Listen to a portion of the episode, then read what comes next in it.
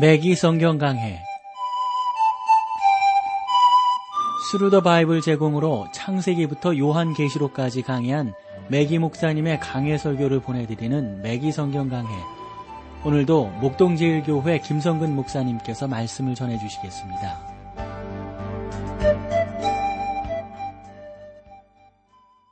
애청자 여러분 안녕하셨습니까? 매기 성경 강해 자, 오늘도 여러분들을 다니엘서로 모시겠는데 다니엘서 오늘 7장입니다. 7장의 주제는 다니엘이 본 네 짐승에 대한 환상입니다. 그리고 하늘 구름을 타고 오는 인자에 대한 모습이 있고요. 그 환상 가운데는 네 짐승에 대한 정의, 네 짐승에 대한 설명들이 나와 있음을 보게 됩니다. 어, 제 7장부터는 다니엘서의 그 아주 새롭고도 특별한 부분들이 이제 시작이 되는 거죠. 어, 앞서 살펴보았던 1장에서 6장, 이 6장은 미래를 보여주는 예언으로서 아, 그 어떤 그, 그 아주 분명한 역사를 우리 가운데 아, 잘 증거해주고 있죠. 따라서 처음 6장은 이처럼 어두운 역사 가운데 미래를 밝혀주는 예언자적인 역할을 했다면 아, 뒷부분은 아, 예언적인 그런 면이 강조되지만 역사적인 배경이 여전히 계속되고 있음을 우리가 볼 수가 있습니다. 하나님께서는 다니엘에게 매우 희한한 네 짐승에 대한 여러 가지 환상을 주시는데 다니엘에게는 각각 다른 시기에 이러한 환상들이 임하게 되거든요. 예를 들어서 7장에 기록되어 있는 환상은 벨사살 왕 원년에 그리고 8장에 기록되어 있는 예언은 벨사살 왕 3년에 됐던 예언들입니다. 그리고 9장에 기록되어 있는 예언은 다리오 왕 원년이고요. 10장에 기록된 예언은 고레스 왕, 11장, 12장의 환상은 다리오 왕 원년에 아, 일어난 사건들입니다. 그래서 다니엘은 이러한 예언적인 환상들을 이 7장에서 첫 번째로 기록을 이제 하지 않고 바로 두 번째 부분인 이곳에 함께 모아 놓고 있는 것을 보게 됩니다. 그러니까 다니엘이 본 네 짐승에 대한 환상을 좀 이렇게 쭉 살펴보면 바벨론의 느부갓네살 왕은 하루아침에 세계 최고의 통치자 자리에 오를 만큼 대단히 뛰어난 사람이었거든요. 그는 세계 대륙을 통치할 만큼 넓은 영역을 다스렸습니다. 예를 들어 북아프리카 그리고 애굽을 정복했지 않습니까? 유럽의 영토를 갖고 있었어요. 그가 다스린 제국은 지금까지 세계 어느 나라보다도 위대할 만큼 뛰어났습니다. 그러나 느부갓네살은 미래에 대한 어떤 미래에 대해서 궁금하게 여겼어요. 그는 자신과 그의 제국이 어떻게 될 것인지에 대해서 아무것도 알지 못했다는 거죠. 그때 거대한 신상에 대한 꿈을 꾸게 됩니다.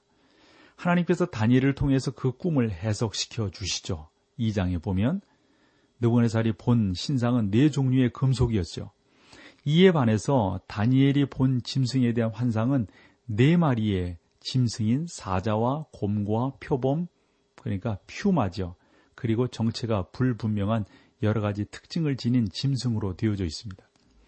그런데 이 중 마지막 네 번째 짐승은 우리가 지금까지 바다와 육지, 공중에서 한 번도 본 적이 없는 실제 동물로 존재하지 않는 매우 험악해 보이는 짐승인데 저는 이 다니엘이 이러한 환상과 꿈을 보았을 때 깊이 잠들지 못했을 것이라고 생각합니다.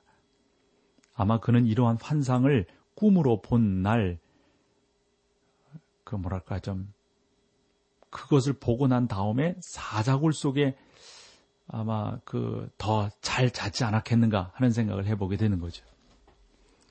저는 하나님께서 다니엘에게 느번의 살의 꿈과 그에 대한 해석을 주셨을 때 그가 몹시 혼란에 빠졌을 거라고 생각을 해봅니다.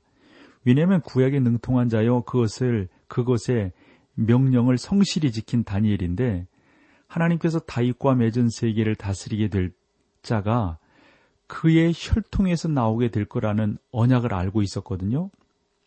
그래서 다니엘은 느부갓네살의 꿈을 통해서 보여준 이 네 개의 왕국과 관련해 다윗의 혈통에서 세상을 다스릴 자가 나오게 하시리라는 하나님의 계획과 섭리가 이러한 모든 것들과 어떻게 일치하는지에 대해서 아마 궁금했을 것이다 생각을 하는 거죠. 어, 다니엘서의 나머지는 바로 이러한 질문에 대한 답변들이라고 볼 수가 있어요. 7장부터. 이것은 우리에게 본 성경이 쓰여진 후 2500년 동안 아주 세밀한 부분에 이르기까지 세계 역사에 그대로 실천되었다는 사실을 보면서 이게 성경이로구나, 이게 하나님의 말씀이로구나 다시 한번 깨닫게 되는 거죠. 하나님께서는 다니엘에게 그의 마음을 충족시키시고 그에게 필요한 설명을 주기 위해 네 짐승에 대한 환상을 통해 말씀하십니다.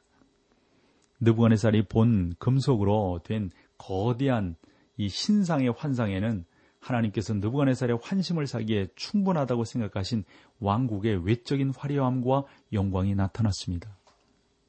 그러나 다니엘에게 보여진 그 보여주신 환상을 통해서는 하나님께서 그에게 이러한 나라들의 내적인 특징과 진정한 모습을 하나님이 보여주고 계신 거죠. 그러한 그러면 이러한 것들은 과연 어떠한 나라들일까요? 그것들은 모두 기질적으로 포악한 육식성의 들 짐승과 같고 파괴적이고 살인자와 같은 그런 나라들인 것을 우리가 이 환상을 통해서 볼 수가 있어요. 물론 다니엘의 환상에 나오는 네 짐승은 느부갓네살이 본 신상을 이룬 네 개의 금속에 비교할 수 있다 하는 겁니다. 그래서 여러분들에게 비크리스천 역사가입니다만 에드워드 어, 기브본이라고 하는 사람이 로마 제국의 쇠퇴와 멸망이란 책을 썼거든요. 그 책에 다음과 같이 말을 했는데 이것이 의미가 있어서 여러분들에게 좀 소개를 해보려고 해요. 뭐라고 그랬냐면 여기에는 네 개의 제국에 대한 암시가 분명히 나타나 있습니다. 로마 제국의 무적 군대가 저스틴과 디오루스의 역사서와 마찬가지로 다니엘의 예언에 대단히 명확하게 묘사되어 있습니다. 라는 표현을 쓰고 있어요. 그래서 제가 조금 설명을 드리려고 하는 것은 두 개의 환상과 그것들이 나타나는 네 개의 왕국들 사이의 일치점을 좀 여러분들에게 좀 보여드리고 싶은데, 그러니까 2장에 나타난 금속으로 된 신상과 지금 다니엘서 7장 우리가 보고 있죠? 이 네 짐승. 이것은 상징하는 나라거든요. 예를 들어서, 뭐, 그 신상에서 정금으로 된 머리가 있었잖아요. 네 짐승에서는 사자로 표현되죠. 이건 바벨론입니다. 그 다음에 은으로 된 팔이거든요. 여기에서는 곰이 나오는데 이것은 메대와 파사고요. 그 다음에 노수로 된 뱀니다. 여기에서 짐승으로 세 번째는 표범, 그러니까 퓨마가 등장합니다. 이것은 헬라와 마케도니아를 상징합니다. 그 다음에 이 신상의 마지막 부분은 철로 된 종아리, 철과 진흙으로 된 발이거든요. 또 이 7장에 나오는 네 짐승, 네 번째 짐승은 불분명해요. 뭐, 무슨 짐승인지. 이것은 로마를 상징한다고 볼 수가 있습니다. 그래서 우리가 본문으로 좀 들어가 보죠. 1절로 가보세요. 바벨론 왕 벨사살 원년에 다니엘이 그 침상에서 꿈을 꾸며 뇌 속으로 이상을 받고 그 꿈을 기록하며 그 일의 대략을 진술하니라. 본절은 벨사, 벨사살 원년이라고 말하므로 우리에게 다니엘의 환상에 대해 역사적으로 정확한 시점을 밝혀주고 있습니다. 다시 말해 이때는 정금머리로 상징되는 바벨론의 세계 재패가 거의 끝나가고 있던 시점입니다. 다리오는 벨스살이 바벨론을 통치했던 어, 시절 밤에 군대를 이끌고 밑으로 운하가 흐르던 성벽의 지하로 들어와서 도시를 점령했던 것이죠. 여러분 여기서 이상은 처음으로 새 짐승이 첫 번째 환상 때 주어졌고요. 두 번째 환상 때는 네 번째 짐승이 그리고 세 번째 환상은 하늘에 대한 장엄함을 암시하고 있습니다. 그래서 실제 여기에 기록되어 있는 환상은 모두 세 개라고 보시면 됩니다. 그 1절에 보면 그 꿈을 기록하며 그랬잖아요. 그 당시 다니엘은 바벨론에서 널리 알려진 인물이 아니었습니까? 그러니까 뭐, 뭐, 뭐, 다 알았죠, 뭐. 따라서 그에게 하나님의 말씀이 집중되고 그에 대해 쓸 수 있는 기회가 아마 저는 많았을 거라고 생각합니다. 그래서 다니엘이 본 책의 첫 번째 부분을 쓴 것도 아마 이 무렵이 아니었는가 싶은 거죠. 아, 우리 여기서 함께 찬양 나누시고 계속해서 말씀을 우리 보도록 하겠습니다.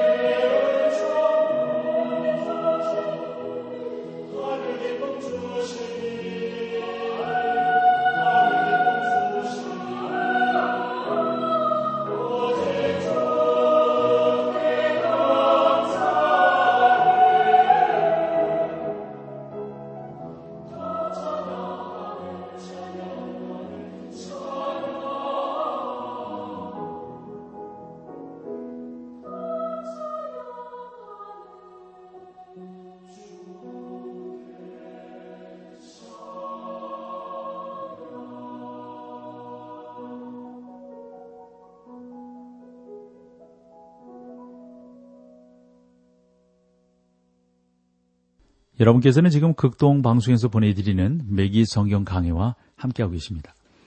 자, 이제 2절로 가보실까요? 다니엘이 진술하여 가로되 내가 밤에 이상을 보았는데 하늘에 네 바람이 큰 바다로 불며 어, 몰려 불더니 자, 여러분 여기서 보면 네 개의 바람, 큰 바다. 그러니까 오늘날 어, 본다면 아마 지중해겠죠. 지중해에 강하게 불어닥치는 바람입니다. 성경에 대해 바람이라고 하는 것이 상징할 때는 불안과 허위 선동, 대중의 여론, 그리고 소란함을 상징하지 않습니까? 바다는요. 일반 대중이나 군중 또는 이방 민족을 가리킬 때 바다가 쓰였어요. 예를 들어 마태복음 13장 47절, 계시록 13장 1절, 이사야 57장 20절을 참조해 보시면 돼요. 특별히 우리는 요한계시록 17장 1절 과 15절에서 각각 다음과 같이 기록하고 있는 것을 읽게 되는데 또 일곱 대접을 가진 일곱 천사 중 하나가 와서 내게 말하여 가로되 이리 오라 많은 물 위에 앉은 큰 음녀에 받을 심판을 내게 보이리라. 그 15절에 또 뭐라고 그랬냐면 또 천사가 내게 말하되 내가 본바 음료에 앉은 물은 백성과 무리와 열국과 이방들이니라. 그러므로 여러분 바다는 전 세계에 흩어져 있는 이방인들을 가리킨다라고 볼 수가 있습니다. 바람은 한 번 불 때 한 방향으로부터 불어오는 것이 일반적인 현상이죠. 그러나 본문에 언급되어 있는 바람은 어떻게 봅니까? 사방에서 불어온 강한 파괴력을 짓는 바람입니다. 뭐 요즘식으로 말하면 토네이도 정도 될까요? 이것은 네 개의 나라가 일어난 아주 혼란한 상태를 아, 보여준다고 보죠. 그러면서 특별히 모든 민족과 족속들의 불안한 자들의 생각을 지배하는 이론이 나오게 될 때 넷째 나라의 마지막 단계에 대한 언급이 되어져 있어요. 그것이 11절, 12절, 17절이 이제 앞으로 우리가 보게 될 겁니다. 우리는 오늘날 이러한 네 번째 왕국의 마지막 단계에 있는 거죠. 우리는 지금 분명히 로마 제국이 다시 하나로 뭉치게 될 때와 매우 가까운 시점이 있다고 봅니다. 음, 요런 부분에 대해서 이 메기 목사님은 좀 옛날 분이시니까 이런 설명을 하셨어요. 이탈리아와 프랑스, 독일, 스페인 그리고 과거 로마 제국에 속하였던 유럽의 모든 국가는 아직도 존재하고 있다. 그들에게는 자기들을 하나로 통합시킬 통치자가 필요할 뿐이다. 우리는 지금 분명히 그 시기에 매우 가까이 있다. 그러나 얼마나 가까워 왔는지에 대해서는 정확히 알 수 없다. 여러분 지금 유럽이 통합되고 있잖아요. 이 유로. 그렇죠? 유럽이 통합되고 있다고요. 다시 하나로 통일될 나라들은 각자 다른 이념과 정부 형태 그리고 견해를 갖게 될 것이다. 라고 이 메기 목사님이 말씀하셨는데, 메기 목사님 분은 이 EU에 대해서는 지적하지 않고 있지만 제가 보기에는 EU, 미국, 저 유럽 연합이라고 볼 수가 있겠죠. 그래서 우리는 본절에 묘사되고 있는 내용과 오늘날의 실제 세계적인 상황 사이에 유사점들에 우리가 유의를 해 보아야 아, 본다고 봅니다. 제가 그 가끔씩 시대의 종말이 임박했다는 사실을 여러분들께 좀 강조하는 그런 목사 중에 하나인데요. 정말 그 수세기, 수세기 동안 원시적인 문명 생활을 해온 민족들이 뭐 갑자기 제트 시대가 열려가고 있지 않습니까?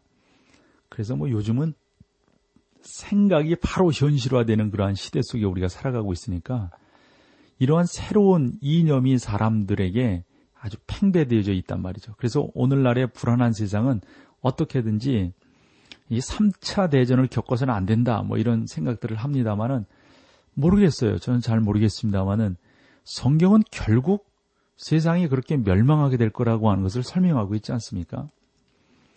저는 매기 성경 강의 애청자 여러분들이 우리 극동 방송 참 사랑하는 우리 극동 방송을 통해서 여러분들이 어, 이 귀한 복음을 증거받고 계신데요.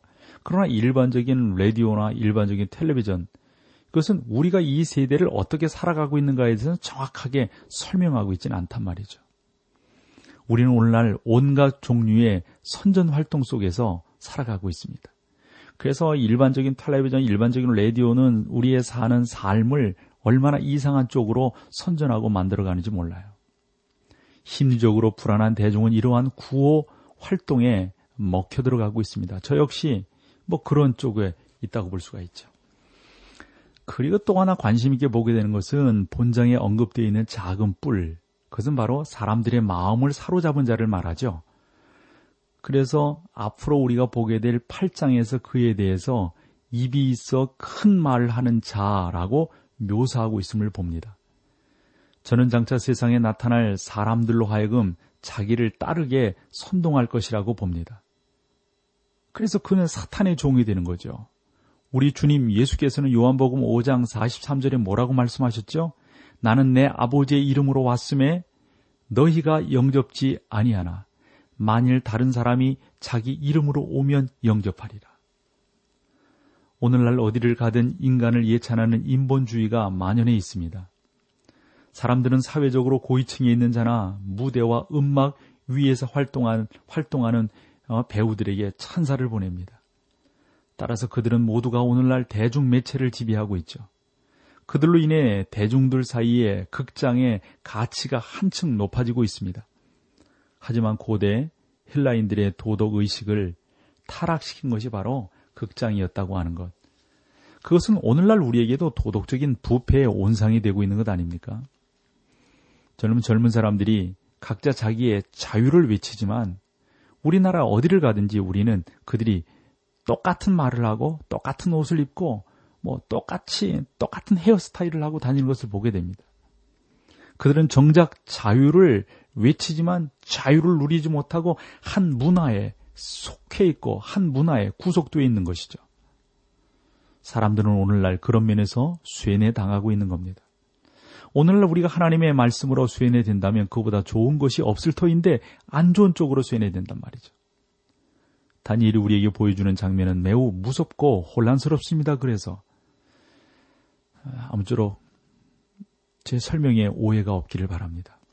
분명히 말씀드리지만 저는 오늘날 우리가 보고 있는 것은 결코 예언의 성취가 아니라는 겁니다. 제가 말씀드리는 것은 단지 바람이 불기 시작했다는 겁니다. 사방에서. 이 바람은 아마 긴 폭풍이 될 겁니다.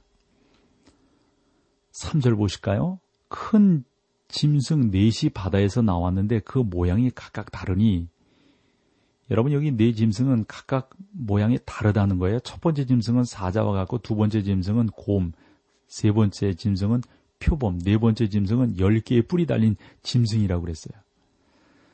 사실 저는 지금까지 여기 언급되어 있는 것을 제외하고는 열 개의 뿔이 달린 짐승, 뭐 상상도 안 해봤죠. 그러나 본절에 묘사되어 있는 짐승들은 각기 다른 언어와 족속과 민족을 설명하고 있는 것이 분명하지요. 4절로 가보실래요? 첫째는 사자와 같은데 독수리의 날개가 있더니 내가 불 사이에 그 날개가 뽑혔고 또 땅에서 들려서 사람처럼 두 발로 서게 함을 입었으며 또 사람의 마음을 받았으며 독수리의 날개가 달린 사자는 특별히 바벨론을 가리킵니다. 동시에 17절에 네 짐승이 네 왕을 상징하는 것처럼 이것은 느부갓네살을 나타내기도 하는 것이죠. 독수리의 날개가 달렸다는 점에서 이것은 일반적인 사자와는 다릅니다.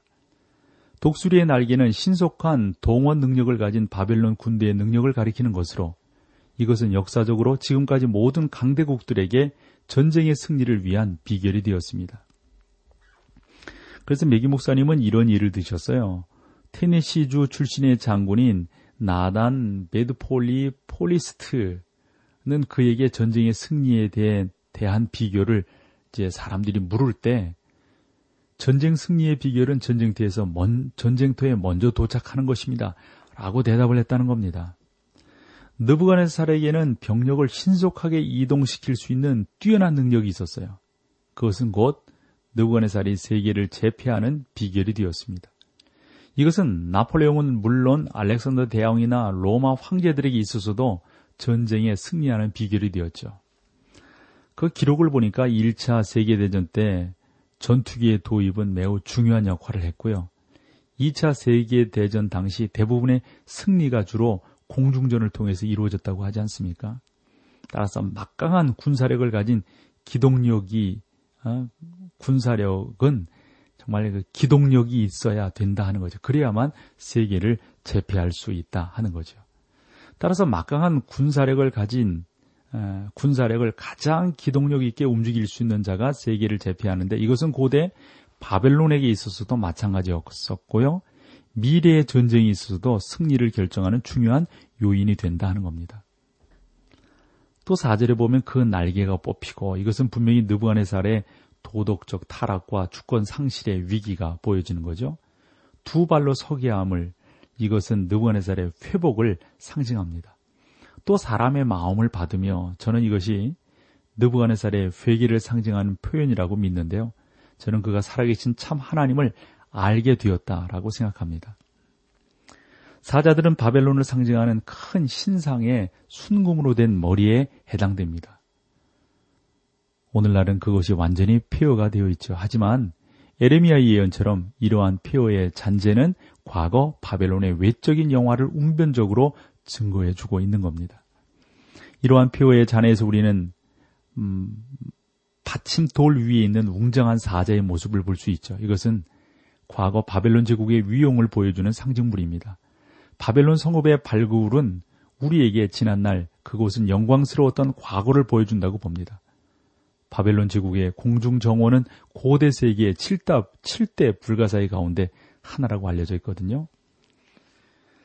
그러면서 아, 신상의 그 순금으로 만들어진 머리가 이처럼 발전된 문명의 외적인 영화를 나타낸다면 사자의 잔인한 속성은 바벨론 왕국의 비윤리적인 우상 숭배를 묘사하고 있는 것으로 그에 대해서는 다니엘서 2장과 3장에 자세히 설명이 되어 있으니까 여러분들이 그것을 한 번 더 보시면 될 줄 압니다. 자, 오늘 여기까지 하고요. 다음 시간에 또 여러분들을 다니엘서로 만나 뵙겠습니다. 감사합니다. 매기 성경 강해 지금까지 Thru the Bible 제공으로 창세기부터 요한계시록까지 강해한 매기 목사님의 강해 설교를 목동제일교회 김성근 목사님께서 전해주셨습니다.